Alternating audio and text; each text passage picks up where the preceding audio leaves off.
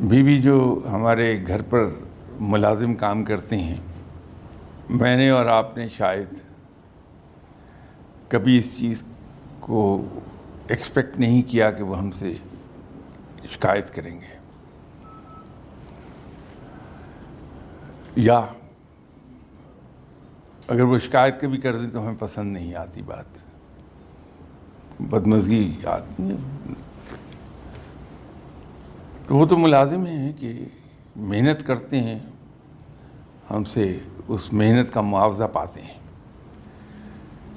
ابھی جیسے میں نے عرض کیا کہ ہمارا رشتہ رب کے ساتھ تو آقا اور غلام کا ہے۔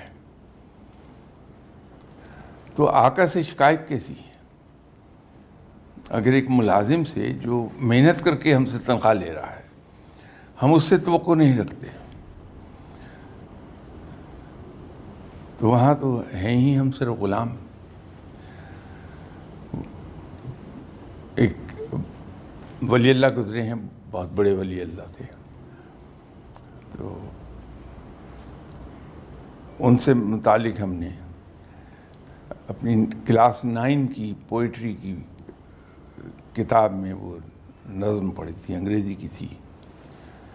تو اس سے تعارف ان کا ہوا ہوتا ہے ابو من نظم۔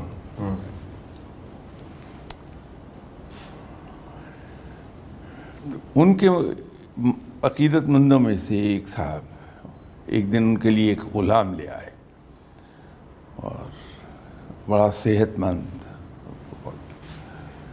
بالکل نوجوان۔ تو ان سے کہا کہ حضور آپ اپنے کام خود کرتے ہیں۔ تو دقت ہوتی ہے۔ یہ غلام میں آپ کی خدمت میں پیش کر رہا ہوں تو ابو بن ندم نے بڑی خوشی سے اسے قبول کیا اور بہت خوش ہوئے کہ بڑا اچھا خوبصورت غلام مجھے دیا ہے۔ تو انہوں نے اب اس نئے غلام سے پوچھا کہ تمہارا نام کیا ہے؟ تو غلام نے جواب دیا کہ صاحب میرا کوئی نام نہیں ہے۔ وہی نام ہے جس سے آپ مجھے پکارنا پسند کریں۔ ادم نے ذرا اور حیرت سے کہا کہ تمہیں کھانے میں کیا پسند ہے کہ حضور ہر وہ چیز جو آپ مجھے عطا کر دیں کھانے کے لیے۔ کیا بات۔ پہننے میں ہر وہ لباس جو آپ عطا فرما دیں۔ سوتے کب ہو کہ جب آپ اجازت دے دیں۔ تو یہ سن کے حضرت ابو بن ادم کے منہ سے ایک چیخ نکلی، اب بے ہوش ہو گیا جب دوبارہ ہوش میں آئے تو ان کے عقیدت مندوں نے پوچھا کہ حضور، کیا ہوا تھا آپ کو بیٹھے بیٹھے؟ تو فرمایا کہ میں پریشان ہو گیا اس غلام کی باتوں سے کہ وہ اپنے ہی جیسے ایک انسان کے پاس بطور غلام آیا ہے اور اس کی اپنی کوئی مرضی ہی نہیں ہے۔ تو میں رب کا غلام ہوں اور اپنی مرضی مرضی چلاتا ہوں۔ تو بی بی رب سے شکایت کیسی؟ ہے وہاں ہاں ڈیمانڈ ہو سکتی ہے۔ اور وہ میرا خیال ہے ڈیمانڈ کرنے میں میں تو بڑا ماہر ہوں۔ رب کے ساتھ تعلق ہی میرا ڈیمانڈ کا ہے اور کوئی تعلق ہی نہیں ہے۔ بندگی تو پتہ نہیں کہاں چلی گئی۔ تو میں تو دو منٹ کی نماز پڑھ کے کم از کم پندرہ منٹ کی دعا ضرور مانگتا ہوں۔ تو رب کے ساتھ بندگی کے تعلق رکھیے۔ دیکھیے بندگی میں شکایت نہیں ہوتی۔ حضرت ایوب علیہ السلام نے کبھی رب سے کوئی شکوہ نہیں کیا۔ کوئی شکایت نہیں کی۔ یہ ایک بڑی سمپل بات ہے۔ اپنی اولاد کے ساتھ تکلیف کا اس طرح سے بیان کرنا جیسے جناب حضرت ایوب علیہ السلام نے بیان کیا، وہ شکوہ نہیں ہے۔ وہ تفتیش کہہ سکتے ہیں انٹیروگیٹ کرنا کہہ سکتے ہیں اسے۔ شکایت وہاں نہیں تھی بالکل۔ جناب حضرت ابراہیم علیہ السلام کا معاملہ وہ صبر کا نہیں ہے۔ وہ توکل کا معاملہ ہے۔ توکل تین گھاٹیوں کی طرح ہے۔ تین چوٹیاں ہیں۔ تو ایک مقام تو توکل ہے جس سے مشہور ہوا وہ سب۔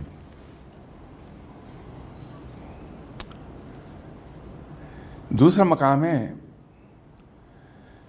تسلیم کا۔ اس پر جناب حضرت ابراہیم علیہ السلام فائز تھے۔ تیسرا مقام ہے تفویض۔ اس پہ آپ صلی اللہ علیہ وسلم فائز تھے۔ تو توکل تو وہ ہے جو ایک عام آدمی رب تعالیٰ پر کرتا ہے، پاکستانی نہیں، عام آدمی۔ کہ پوری کوشش کر کے پھر معاملات رب پہ چھوڑ دیتا ہے۔ تو جو کچھ وہاں سے عطا ہو جائے، اس کو ایکسیپٹ کرتا ہے ود اے اسمائلنگ فیس یہ اس میں بڑی اہم چیز ہے کہ ہنستے کھیلتے اس کو تسلیم کر لیا جائے جو رب تعالیٰ کی طرف سے اس محنت اور کوشش کے نتیجے میں عطا ہو۔ تسلیم یہ ہے کہ بغیر رب تعالیٰ سے کیوں، کب کیسے، کس طرح؟ یہ کاپ سے شروع ہونے والے جو سوال ہیں، یہ کیے بغیر جہاں حکم آیا، سر خم تسلیم کر دیا۔ تو وہ تسلیم کا مقام ہے۔ بیٹی کی قربانی میں بھی، ٹھیک ہے، حکم ہے۔ بیٹی کی قربانی کر دیتے ہیں۔ وہ رب تعالیٰ نے معجزہ دکھایا، وہ اور بات ہے اسی طرح رب کے پیغام کو پھیلانے کے نتیجے میں اگر آگ مل گئی، بڑی خوشی سے قبول کر لی۔ خاندان کی پروانی کی۔ تو یہ تسلیم کا مقام تھا۔ تفویض کا مقام یہ ہے کہ جہاں انسان کا نہ اپنا کوئی ارادہ رہتا ہے نہ انسان کی اپنی کوئی خواہش ہوتی ہے نہ انسان کی اپنی کوئی مرضی ہوتی ہے۔ وہ اپنی ان تمام چیزوں کو ماتحت کر دیتا ہے رب تعالیٰ کے حکم کے۔ وہ تفویض کا مقام ہے۔ اس پہ آپ صلی اللہ علیہ وسلم فائز ہیں۔ تو وہ معاملہ فقیر لوگ اپنے شاگرد جو ان کے پاس کوئی سیکھنے کے لیے جاتا ہے علم۔ تو سٹارٹنگ پوائنٹ کے طور پہ اس کو یہ کہتے ہیں پہلا قدم یہ ہے کہ آپ اپنے نفس کی مخالفت کیجیے۔ بالجبر۔ تو جب ہم اپنے نفس کی مخالفت کرتے ہیں اور وہ بھی بالجبر تو رفتہ رفتہ یہ ہمارے قابو میں آنے لگتا ہے۔ اور پھر ایک وقت وہ آتا ہے کہ یہ سو ہی جاتا ہے بالکل۔ مرتا نہیں ہے، سوتا ہے۔ بالکل ضمیر کی طرح۔ کسی بھی شخص کا ضمیر مرتا کبھی نہیں۔ سو جاتا ہے۔ تو کوئی ایک جھٹکا اسے جگا دیتا ہے۔ تو نفس جو ہے، سوتا ہے، مرتا نہیں۔ تو بڑا واچفل رہنا پڑتا ہے ہر وقت کہ یہ اس کی آنکھ ہی نہ کھل جائے کہیں۔ آپ اس کی ہمیشہ مخالفت کیجیے آنکھیں بند کر کے جو کہے اس کے صلاح کا سلاد کا حکم ہے۔ اور بے شمار احکام ہمیں ملتے ہیں۔ اس میں ایک بڑا اہم حکم صبر کا ملتا ہے۔ اور صبر کی جو تعداد ہے حکم کی وہ ایک سو تین بار ہے تقریباً۔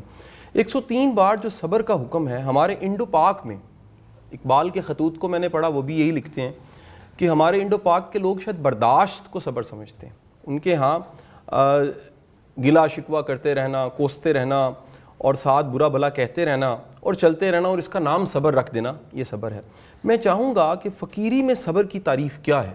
اور یہ ایک سو تین بار جو حکم ہے، اور بار بار حکم ہے کہ تم صلاح سے، نماز سے اور ساتھ صبر سے مدد لو رب کی۔ تو صلاح تو ہمیں کچھ سمجھ آتا ہے جو پانچ دفعہ ہم ادا کر دیتے ہیں، لیکن صبر اور فقیری کا کیا تعلق ہے؟ بسم اللہ الرحمن الرحیم۔ فقیری میں برداشت اور صبر یہ کلیئرلی ڈیفائنڈ ہے۔ جب ہم مشکلات کو کسی دوسرے کے دیے ہوئے دکھ کو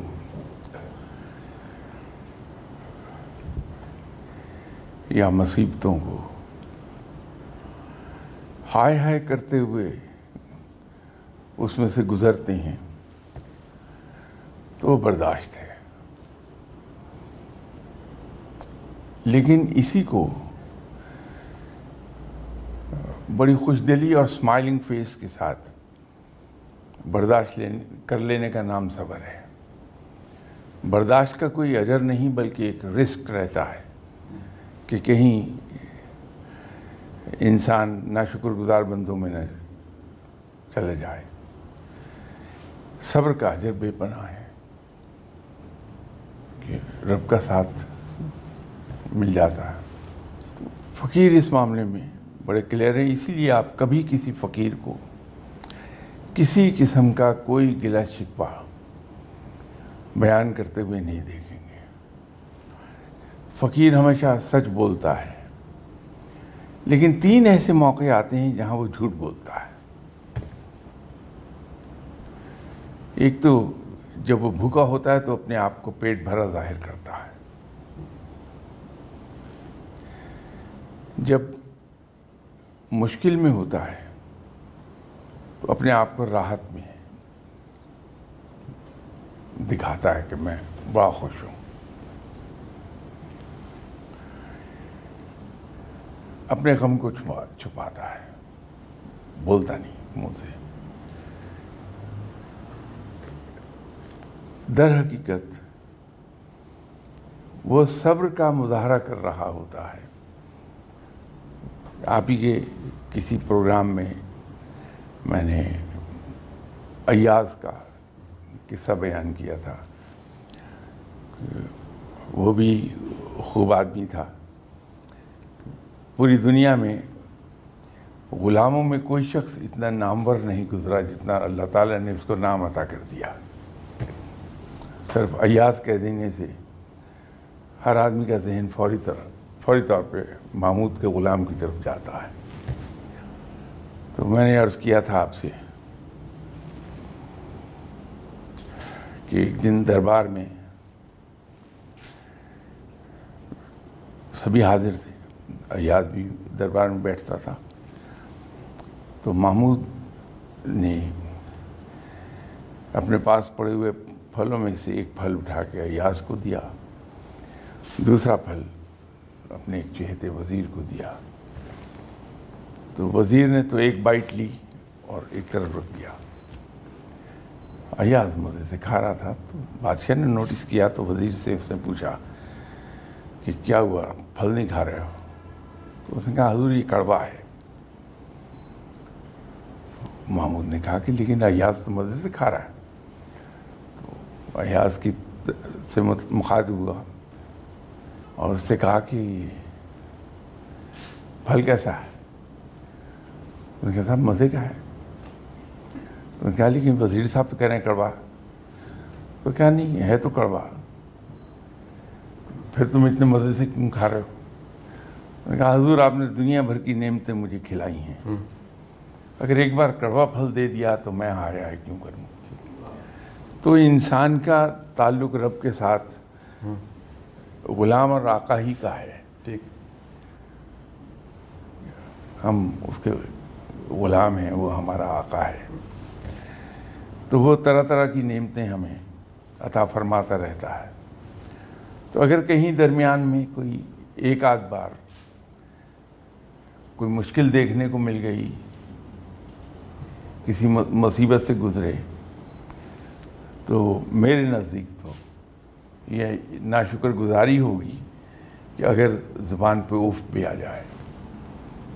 بلکہ خلق خدا کو یہی گمان رہنا چاہیے کہ میں میں سے پیچھے مڑ کے دیکھتا ہوں کہ میں ایک اچھا طالب علم نہیں ہوں ایوریج بلو ایوریج طالب علم۔ اور حالات واقعات جہاں سے میں چلا یہاں تک پہنچنا ایک چیز کو کریڈٹ بڑھا جاتا ہے، وہ اللہ کے کرم کی شکل میں میری زندگی میں رہی۔ کہ میں جب بھی کہیں پر اسٹرک ہو گیا ہوں، تو میں نے کسی کو فالو کرنا شروع کر دیا کہ یہ حالات کی گرداب ہے، یہ دلدل ہے، یہ چیلنج ہے۔ مجھے کسی کی اطاعت کرنی ہے۔ مجھے کوئی میری آنکھیں کام نہیں کر رہی، تو جو آنکھوں والا ہے، وہ مجھے بتا دے۔ وہ والد ہو سکتا ہے، آپ ہو سکتے ہیں، اور بھی کہیں میرے مربی، مہربان میرے پہ رہے ایک ایوریج بلو ایوریج اسٹوڈنٹ اللہ کے کرم سے الحمدللہ میرے پاس شکر کے احساس ہے مالک کی عطا بے شمار ہے شاہ صاحب بڑے بڑے قابل لوگ میں نے دیکھے ہیں۔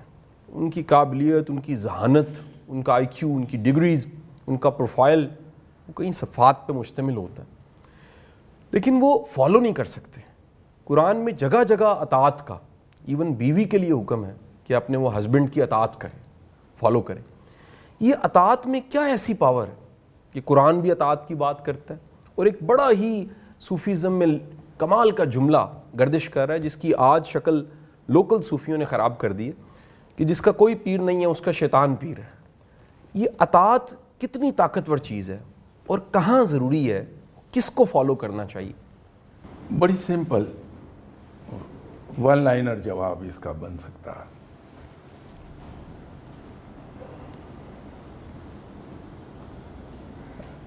اگر ایک آدمی آپ سے یہ کہتا ہے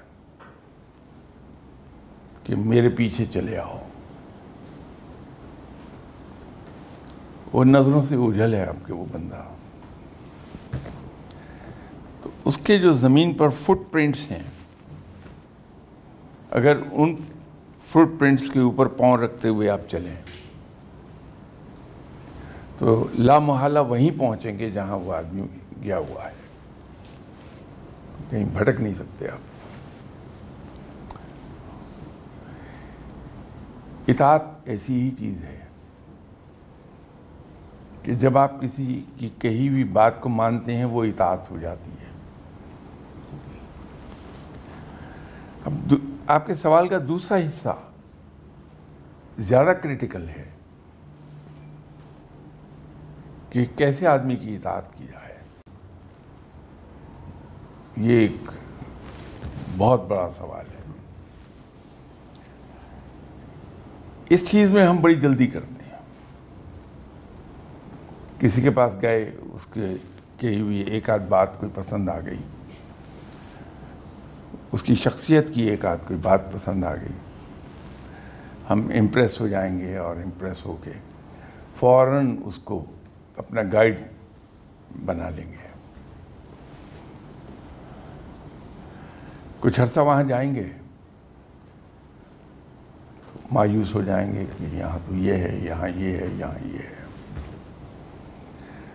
تو میری گزارش اس سلسلے میں ایک ہوتی ہے کہ کہیں بھی آپ جائیں تو اس کو اپنا گائیڈ بنانے میں جلدی مت کیجیے۔ ریگولرلی چار چھ مہینے جاتے رہیے۔ اور اس چیز پر نظر رکھیں کہ وہاں کہیں سنت کی خلاف ورزی تو نہیں ہوتی، کیونکہ ہر وہ بات جو قرآن، حدیث و سنت یا صحابہ، اس سے ثابت نہیں ہے وہ باطل ہے، وہ ٹھیک نہیں ہے، درست نہیں ہے۔ تو آدمی اس پر نظر رکھے کہ وہاں سنت کی خلاف ورزی تو نہیں ہے۔ ایک پہلو تو یہ ہے، یہ دیکھ لیجیے دوسرا، ہم جسے اپنا گائیڈ چن لیتے ہیں۔ شاید اس میں ہمارے کلچرل ویلیوز کا دخل ہے کہ ہم اس کو سپر ہیومن کے لیول سے بھی اوپر بٹھا دیتے ہیں۔ یہی غلطی ہے۔ جس کو ہم نے اس دنیا میں کسی لیونگ باڈی کو اگر ہم نے چنا ہے ایز گائیڈ ہمیں ایک بات پہ نظر رکھنی چاہیے وہ بھی ہم جیسا انسان ہے اور انسان خطا کا پتلا ہے، کہیں نہ کہیں اس سے خطا ہو جائے گی، کوئی پاؤں سلپ کرے گا۔ تو جب تک ہم اسے انسان سمجھتے ہیں، اس کی کسی خطا اور پاؤں کے سلپ ہونے کا دکھ ہمیں نہیں ہوگا۔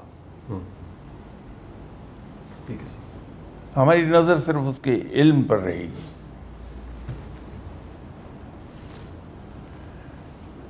اور دوسری ایک چیز روحانیت کے حوالے سے۔ نو یہ کہاں سے شروع ہوا کیسے شروع ہوا؟ ابتدا اس کی کہاں تھی وہ مجھے نہیں معلوم۔ لیکن ہو یہ گیا ہے کہ جس کو ہم اپنا استاد مان لیتے ہیں، یہ عرف عام میں مرشد کہیں گے، اس کو ہم معلوم نہیں کیا بنا دیتے ہیں کہ صاحب میرے ہر بگڑا ہوا کام وہ سنبھال دے گا۔ اللہ معاف فرمائے، نعوذ باللہ۔ یہ تو کام صرف رب کر سکتا ہے۔ وہ یہاں بیٹھا ہوا کئی ہزار میل دور نظر رکھتا ہے اپنے مریدین پہ۔ ممکن نہیں ہے۔ جب اس میں کہیں فیلئر آتا ہے، میں نے دعا کرائی اپنے مرشد صاحب سے۔ ظاہر ہے، میرے جیسے انسان ہیں، اللہ کے محتاج ہیں۔ رب تعالیٰ اپنی مرضی کا مالک ہے۔ اس کو کوئی مجبور نہیں کر سکتا۔ وہ چاہے کسی کی دعا قبول کرے، چاہے رد کر دے۔ وہ اس پوری کائنات کو چلا رہا ہے۔ اور یہ پوری کائنات جو ہے، یہ ایک بڑے ڈیلیکیٹ بیلنس پر قائم ہے۔ عام طور پر آپ اگر ذرا گہری نظر سے دیکھیں گے، ایک کی موت دوسرے کی زندگی ہے۔ چوہے کی موت ہے سانپ کی زندگی ہے وہ۔ تو ایک کی موت دوسرے کی زندگی ہے ایک کا زوال دوسرے کا عروج ہے۔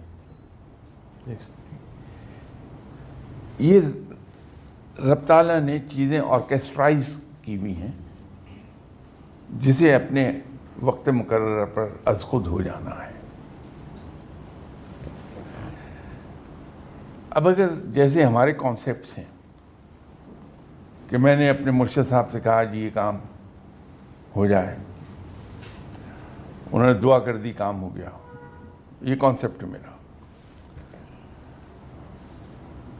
مجھے کہیں نقصان نہیں ہو پائے گا۔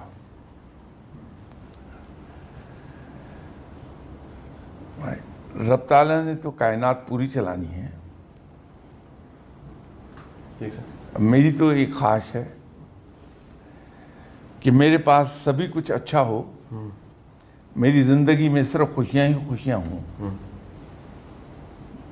کہیں گرم ہوا کا کوئی جھونکا مجھے نہ آئے۔ یہ غیر فطری خواہش ہے۔ رب تعالیٰ نے تو جوڑے پیدا کیے ہیں ہر چیز کے۔ خوشی ہے تو غم بھی ہے۔ خوشحالی ہے تو تنگ دستی بھی ہے۔ بیماری ہے تو تندرستی بھی ہے۔ مصیبت ہے تو راحت ہے۔ یہ کمبینیشن ہے اور زندگی انہی کا مجموعہ ہے۔ قرآن نے کہا کہ ہم لوگوں کے درمیان دنوں کو پھیرتے رہتے ہیں۔ اچھا اور برا وقت آتا رہتا ہے۔ ٹھیک سر۔ لین پیچز آتے ہیں زندگی میں۔ ٹھیک سر۔ وہ ہم خواہش کریں ایک نیچرل زندگی کی۔ جو فائدہ ہے گائیڈ کا مجھے مرشد کا۔ یا استاد کا۔ وہ فائدہ یہ ہے کہ جس چیز نے میرے مرشد صاحب کو رب کے اتنا قریب کیا ہے میں وہ چیز ان سے حاصل کر لوں۔ بہت خوبصورت۔ ٹھیک وہ ہے ان کا علم اور عمل۔ دونوں باتیں۔ باقی زندگی تو میری گزر ہی رہی ہے۔ صحیح۔ سیونٹی سکس ایئرس گزار لیے زندگی کے۔ اچھا برا وقت آتا رہا ہے۔ گزرتے رہیں لیکن وہ چیز بڑی اہم ہے کہ جس شخص کو میں نے اپنا گائیڈ پکڑا ہے مرشد پکڑا ہے استاد پکڑا ہے کچھ بھی ہے۔ وہ رب کے قریب کیسے گئے؟ وہاں دوستی کیسے ملی انہیں؟ ٹھیک سر۔ ٹھیک سر۔ اس کیسے کے جواب میں جو چیزیں میرے سامنے آئیں گی میں ان کو پکڑ لوں۔ آپ کی بات کا جواب دینے سے پہلے ایک چھوٹی سی بات عرض کر دوں کہ ایک صاحب تھے تو وہ جب بھی دوستوں سے ملتے تھے تو ہر مرتبہ یہی کمپلین کرتے تھے کہ مجھ پر یہ مشکل آ گئی مجھ پر یہ مصیبت آ گئی میں اس مشکل میں پھنس گیا۔ دوست بھی روز کی یہ کتھا کہانی سن سن کے بیزار تھے کہ ہر روز ہی اس پر کوئی نہ کوئی مشکل آئی رہتی ہے۔ ایک دن وہ صاحب ملے تو لنگڑا کے چل رہے تھے۔ تو دوستوں نے پوچھا کہ آج کیا ہوا آپ کے ساتھ؟ کہنے کہ کچھ نہیں، یہ ذرا جو جوتا ہے وہ میں نے نیا خریدا تو وہ پنچ کر رہا ہے۔ تو دوستوں نے کہا کہ کمپلینٹ کرتے رہتے ہیں، آپ حرکتیں آپ کی الٹی ہیں۔ جب جوتا خرید رہے تھے تو اس وقت دیکھ کر یہ جوتا لینا تھا کہ میرے سائز کا ہے یا نہیں ہے۔ نے کہا یہ بات نہیں ہے۔ میں نے جان بوجھ کے ایک سائز چھوٹا لیا تھا۔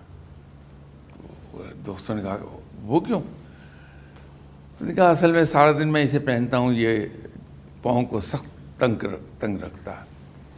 رات کو جب میں گھر جاتا ہوں اور جوتا اتارتا ہوں تو اس سے جو مجھے ریلیف ملتا ہے، میں اس سے خوش ہو جاتا ہوں کہ یا اللہ تیرا شکر ہے۔ کہیں تو مجھے کمفرٹ ملا۔ تو اس کمفرٹ کے لیے میں نے انڈر سائز شو لیا ہوا ہے۔ بات یہ ہے کہ میں جن بزرگ کے پاس بیٹھا کرتا تھا ان کے پاس میں بیٹھا ہوا تھا، ایک صاحب تشریف لائے اور انہوں نے ان سے کہا کہ جی میں مشکل میں ہوں، کوئی دعا کر دیں۔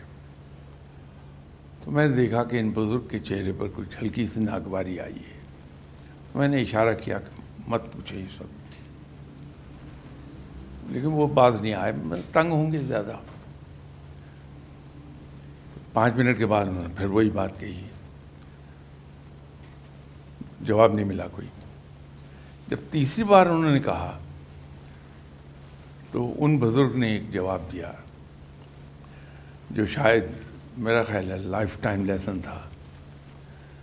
تو کہنے لگے کہ اچھا وقت گزارنے کے لیے تم تھے، اب برا وقت تمہاری جگہ کوئی اور گزارے گا۔ ہوتا یہ ہے کہ جو آپ نے فرمایا کہ بعض اوقات انسان زندگی کے ایک لین پیریڈ سے گزر رہا ہوتا ہے۔ سب کی زندگی میں لین پیریڈ لین پیچ ہے زندگی کا۔ اس میں انسان اگر یاد رکھے اس بات کو کہ میرے رب نے مجھے اتنا عرصہ جو اس لین پیچ سے بہت لمبا ہے بغیر کسی زیادہ شدید محنت کے مجھے عیش کرائے ہیں تو جس رب نے مجھے عیش کرائے ہیں اگر اس کی موجودگی میں تھوڑا سا ایک لین پیچ آ گیا تو یہ بھی گزر جائے گا۔ تو رب تعالیٰ پہلے کی طرح مجھے پھر عیش کرا دے گا۔ اور ہوتا عام طور پر یہ ہے یہ ذاتی تجربہ بھی ہے اور دوسروں سے بھی دیکھا میں نے کہ وہ جو لین پیچ آتا ہے زندگی میں اس کے بعد جو اللہ تعالیٰ عروج عطا فرماتا ہے وہ بہت ہے۔ پہلے سے کہیں زیادہ ہوتا ہے۔ ایک ہم میں سے ہر آدمی اگر اپنی زندگی پہ نظر ڈالے، یہ ایک ایسا فنومینا ہے جو سب کے لیے یکساں ہے۔ ہوتا یہ ہے کہ اس لین پیچ میں ہم بڑی دعائیں کرتے ہیں۔ اور لگتا ہمیں یہی ہے جیسے آپ کو لگا کہ کوئی دعا کام نہیں کرتی، کوئی وظیفہ کام نہیں کر رہا۔ میں اسی طرح پر دستور مشکل سے گزر رہا ہوں۔ وہ دعائیں سب جمع ہو رہی ہوتی ہیں۔ تو اس کے بعد اکٹھے ہی ان کے انعامات ملتے ہیں، اس لیے پہلے سے زیادہ عروج ہوتا ہے۔ تو یاد رکھنے کی یہ بات ہوتی ہے ایسے مشکل وقت میں کہ اسی رب نے تو مجھے بے پناہ عیش کرائے تھے۔ اس میں وہ جو مشہور غلام شاید اس سے زیادہ شہرت کسی غلام کو نہیں ملی، وہ تھے ایاز محمود کے غلام۔ دربار میں بیٹھتے تھے، غلام منہ چڑھے تھے محمود کے۔ تو ایک دن وہاں بیٹھے تھے دربار میں، تو بادشاہ نے فروٹ کھانے لگا تو اٹھا کے پہلے ایک فروٹ ایک پیس فروٹ کا وزیر کو دیا، دوسرا ایاز کو دیا کہ یہ کھا لیجیے۔ تو وزیر نے ایک بائٹ لی اور چپ چاپ رکھ دیا اس سائڈ پر۔ ایاز مزے سے کھاتا رہا۔ تو محمود نے وزیر سے پوچھا کہ کیا وہ کھا نہیں رہے آپ؟ تو اس نے کہا کہ حضور یہ کڑوا ہے۔ انہوں نے کہا کہ کڑوا ہے؟ یہ ایاز تو بڑے مزے سے کھا رہا تو ایاز سے پوچھا کہ کیا فروٹ کڑوا؟ ہے اس نے کہا جی حضور۔ پھر کھا کے کیوں رہے ہو؟ کہا جی آپ نے ساری عمر کیا کیا نعمتیں نہیں کھلائیں مجھے۔ آج اگر کڑوا پھل دے دیا تو کیا ہوا؟ میں انکار کیسے کروں؟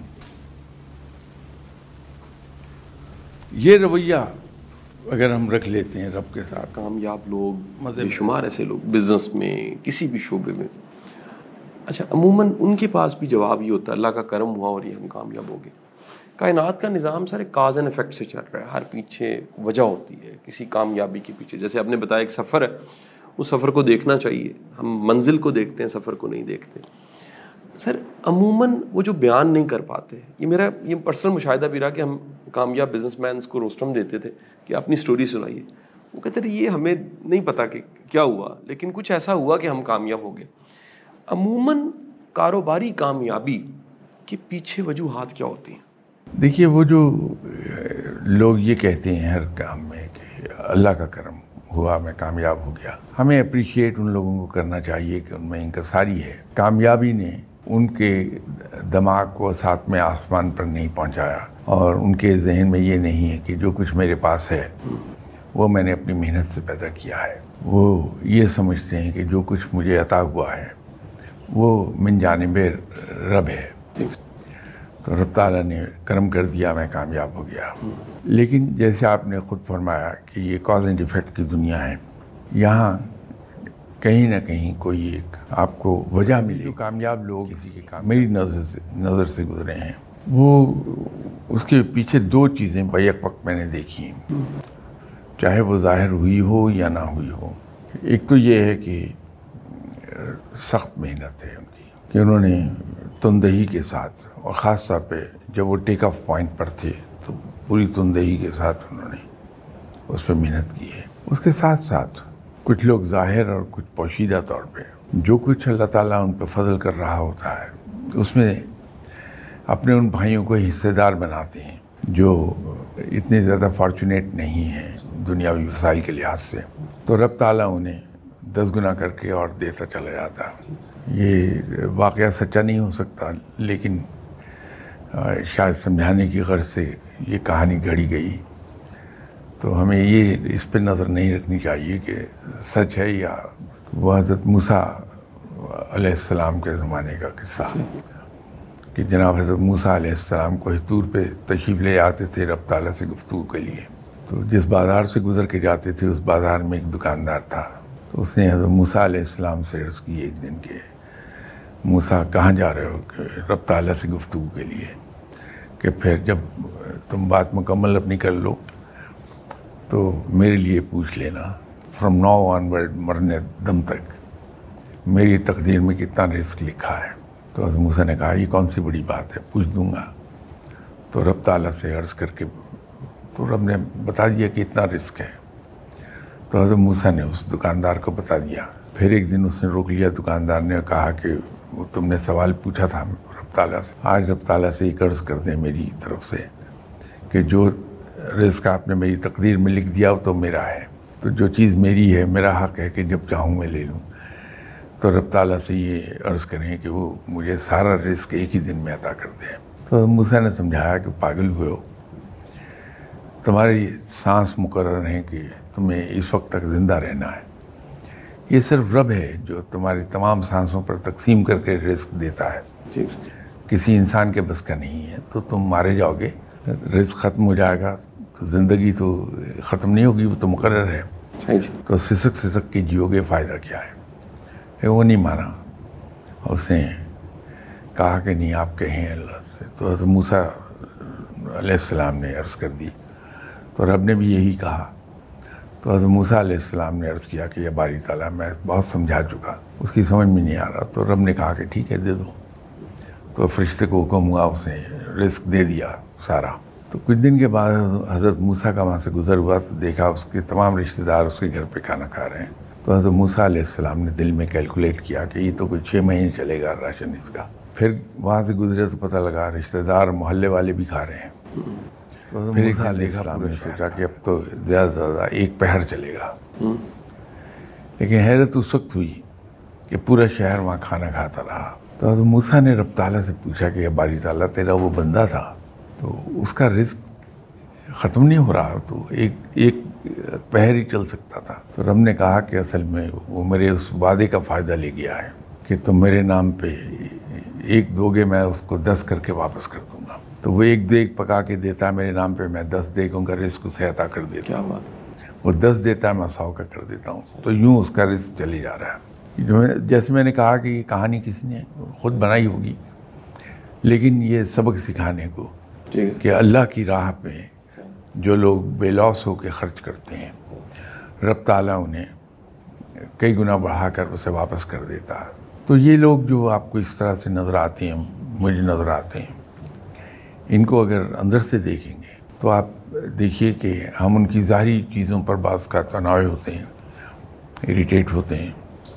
لیکن ڈیپ ڈاؤن کہیں ہم دیکھیں تو پتہ چلے گا کہ وہ کسی بیوہ بہن کی کفالت کر رہے ہیں، یتیم رشتہ دار بچوں کی کفالت کر رہے ہیں۔ ماں باپ کی بے پناہ طریقے سے خدمت کر رہے ہیں۔ کوئی نہ کوئی چیز ایسی آپ کو ضرور ملے گی ان میں۔ کہ رب تعالیٰ انہیں کئی گنا بڑھا کر رزق دے رہا ہوتا ہے۔